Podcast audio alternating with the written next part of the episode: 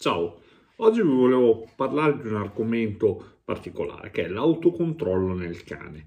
Spessissimo si sente utilizzare questo termine, ma in particolare a che cosa si riferisce?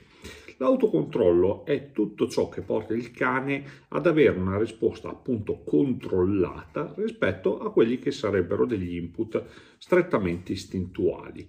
L'autocontrollo nasce innanzitutto nella eh, fase di socializzazione del cucciolo quando la madre per prima insegna il proprio cucciolo ad esempio a moderare il, il momento dell'allattamento. Perché? Perché allo spuntare dei dentini da latte il cucciolo tende ovviamente a prendere il capezzolo, semmai con troppa decisione, la mamma sente un po' di dolore e attraverso un atteggiamento di piccoli rinchi o nello scostare il cucciolo impedisce che il cucciolo continui questa azione. Il cucciolo a quel punto si riproporrà con una modalità molto più eh, tranquilla e la madre nel momento in cui non sentirà del dolore tenderà a far sì che questa azione vada avanti.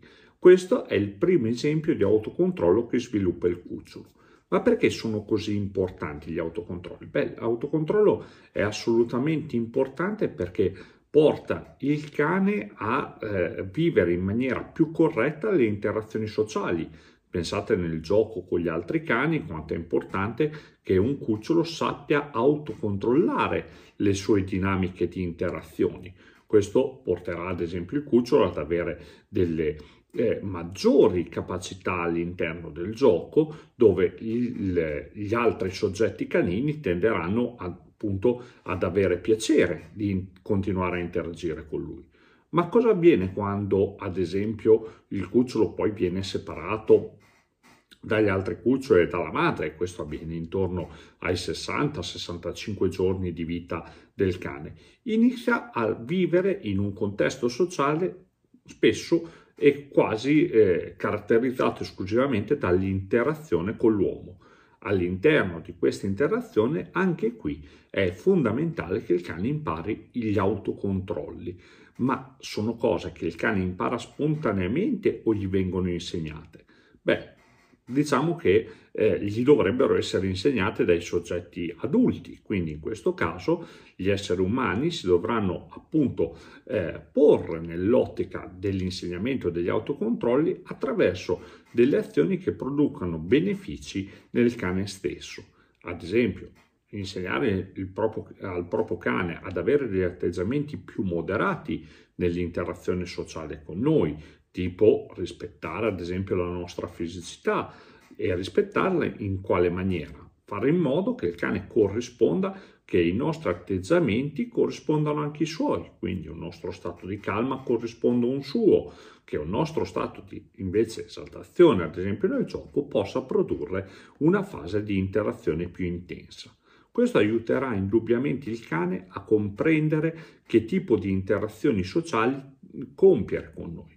Quindi l'autocontrollo non è un addestramento che il cane eh, compie nella sua vita, ma è appunto un'azione di efficacia o inefficacia di fronte ai vari stimoli che il cane può avere nella sua vita. Sono importanti? Sì, assolutamente, perché un cane che appunto sviluppa un buon autocontrollo avrà un atteggiamento più moderato, più passivo anche rispetto ad alcuni stimoli e questo lo aiuterà indubbiamente nell'inserimento ad esempio sociale o nell'ambito appunto anche della società eh, in una socialità più urbana. L'autocontrollo può aiutare poi anche gli aspetti educativi che non sono strettamente eh, quelli diciamo di interazione eh, naturale, ma questo potrebbe aiutare ad esempio il cane ad compiere quegli apprendimenti necessari per una buona convivenza con l'uomo, ad esempio l'andare correttamente al guinzaglio, e mm, socializzare appunto in ambito eh, urbano con altri soggetti umani o con altri soggetti canini, ad esempio imparare ad avere un buon autocontrollo di fronte ad altri cani fin da quando si è giovani, soprattutto alla presenza del guinzaglio, porterà una più semplice eh, interazione e soprattutto porterà al fatto che lo sviluppo poi successivo di alcuni aspetti assolutamente naturali come lo sviluppo testosteronico, in particolare nei maschi, non comporti ad esempio delle azioni aggressive eccessive, che non vorrà dire che i cani debbano andare per forza tutti d'accordo gli uni con gli altri, ma, sopra, ma sicuramente